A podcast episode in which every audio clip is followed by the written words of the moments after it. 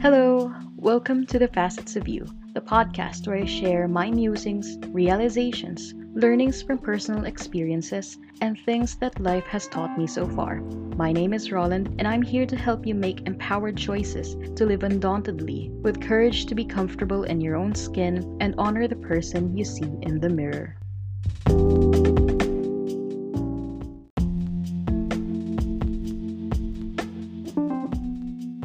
Episode 4 Growth and Imperfections Working Around Mistakes and Mishaps. In the first episode of this podcast, I talked about fears we often have surrounding new beginnings, their causes, and how to deal with them. One of the causes of fear and hesitation that I mentioned was perfectionism. That episode was mainly a pep talk to inspire people to take risks and just get the ball rolling and get things started. But Let's say you've already made the first steps, or perhaps you've already walked a mile and you trip and take a tumble. What do you do then? The reality of life is that we'll mess up a lot of things. Sometimes due to our own mistakes, and other times it's just because life gets in the way. You study for an exam, but you flunk it. You get into a relationship, but you end up having a huge fight. You start a business, but sales drop after about a month and there are no earnings. You work on a project, but nothing turns out the way you planned. Stuff happens.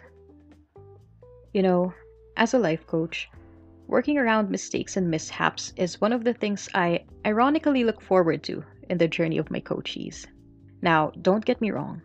Of course, I want to set them up for success, but I would be doing them a disservice if I don't guide them on how to troubleshoot. So, my coaches and I can come up with a perfect game plan for them to achieve their goals. But as I said earlier, stuff happens. Things we can't expect or things that can only be discovered through trying. And while I don't hope for my coaches to mess up, it's something that we both have to anticipate. And part of my job is supporting them as we navigate through trials. So, how do we work around trials, mistakes, and mishaps? Well, First of all, by shifting your mindset about messing up. We tend to think that making mistakes will reflect negatively on us, that we would seem incapable or incompetent. The fear of being judged often prevents us from trying again or moving forward because we're afraid to make more mistakes. Some would rather give up in the belief that the fewer mess ups you make, the better people will perceive you. By shifting your beliefs about mistakes, you can start to see them as opportunities for learning, discovery, and growth. Second, analyze and create a new action plan.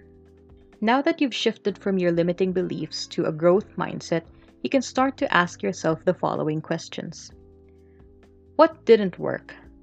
What could work better? How can I work around this? You won't always have the answers right away, but asking yourself the right questions can provoke thought. And if you're open to it, you can also ask people for their insight. This is especially helpful if you're offering services or running a business. Asking people what they disliked, what they enjoyed, and what you could do better is a great way for you to improve and scale up. Third, accept that failure is part of the process. As I mentioned earlier, as a coach, even though I hope for my coaches to have a smooth journey to achieving their goals, I also want them to think ahead. The sooner we accept that failure is a part of our reality, the better we can prepare for them. And that leads me to my fourth point. Create a plan B, or C, or D, or however many plans it will take. I call these safety net plans, inspired by the safety nets or fall protection nets used by stunt performers for any stunts done at a distance above ground or by construction workers to protect personnel in case of any accidents. In the context of coaching, safety net plans are secondary plans to support one's progress by preparing a course of action should things not go according to the original plan. This is also very helpful for day to day things. For example, you've made a commitment to working out for an hour every day as part of your fitness goal. Sometimes you're just too tired or too busy, or maybe you're just not in the mood. Such is life. An example of a safety net plan could be that if you don't work out for a day, you will instead spend time cooking a healthy meal for yourself. That way, you stay committed to your goal of being healthier while allowing yourself to be okay with not going according to your original plan. Now, you can scale this up or down depending on how big your goal is. My fifth and final point is celebrate progress. Stop conditioning yourself to think that you can only celebrate once you reach the end of your goal or when you achieve perfection. Celebrate the little wins along the way. If you've already shifted your mindset to think of failure as an opportunity for learning, then isn't the experience of learning something to celebrate? I know it's easier said than done, especially if messing up costs you time, energy, resources, and effort. And of course, you're allowed to sit with your feelings if you feel bad about messing up. But moving forward, let's build a habit of being gentle with ourselves. You can't beat yourself up into growing. so, when you're on the way to some place and say you're running and you trip and fall down, you don't say, Oh man, now I gotta go back home and start over from there. No. You pick yourself up, brush yourself off, and you continue. Only this time, you'll walk more mindfully instead of running, or you'll watch your step this time. And for the RPG gamers out there, you know how there are autosave checkpoints when you progress in a game? Or when you're about to do something risky and you save the game before you go through with it? And say you lose the round with a boss battle. Or your character did something silly and died. yeah, you messed up, but your game will load and bring you back to your last save or checkpoint and you can try again. Now, what if you can't fix something midway? Like in baking. A lot of people are intimidated by baking because it requires some precision, from measurements to timing. Let's say you made a cake. You followed the instructions as per the cookbook, but you still ended up with a burnt cake that tastes as bad as it looks. That's a bummer. And you can't really do anything about the cake at that point. You'd be upset and you'd probably be stressing out about all the ingredients and time and effort wasted in making something that turned out so badly. And that's okay. Being upset about failure is completely normal and valid. But what do you do from there? Well, you can decide that baking just isn't for you. And that's okay too. It's in trial and failure that we find out what we like, what we don't like, our strengths, and our weaknesses. That's also part of growth. Or you can sit down and analyze the burnt cake, try to figure out what went wrong, and what you could do differently the next time you try.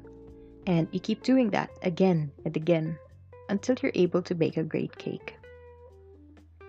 Failure doesn't define us, but it is through failure that we discover, adapt, and grow. In a way, we are made up of our learnings and experiences from failure. So, it's a bit of a paradox. Failure doesn't define us, but failure allows us to grow into the people we want to be. As the American writer Augusten Burroughs said, I myself am made entirely of flaws, stitched together with good intentions. However, there's one thing I need to clarify. Failure is an event or an experience, it is not an identity. You are not the failure. You are a person who experiences failure. If you fail, it means that something wasn't working for you. And moving forward, you can change your approach. Again, failure is an experience, not an identity. Remember that. So now, I want you to go ahead and revisit your plans or your goals or whatever it is you were working on that you set aside because of a mistake or a mishap. I invite you to just try again. Knowing what you know now, that failure is an opportunity for learning, growth, and discovery, dare to try again. And if you don't feel like telling people about it yet, that's okay. Not everyone has to know what you do or what it takes for you to get something done. You know, a lot of the success stories you hear a lot of them won't tell you all the details about what it took for the success to happen. Behind every successful person is a path full of slip ups, trips, and tumbles along the way. So be kind to yourself.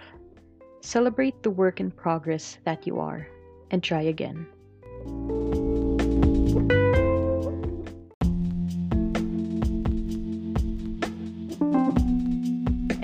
That ends episode 4 of the Facets of You podcast.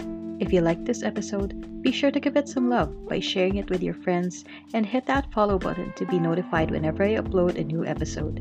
Thank you so much for tuning in and have a great day or evening whenever you're listening to this. Talk to you again soon. Bye bye.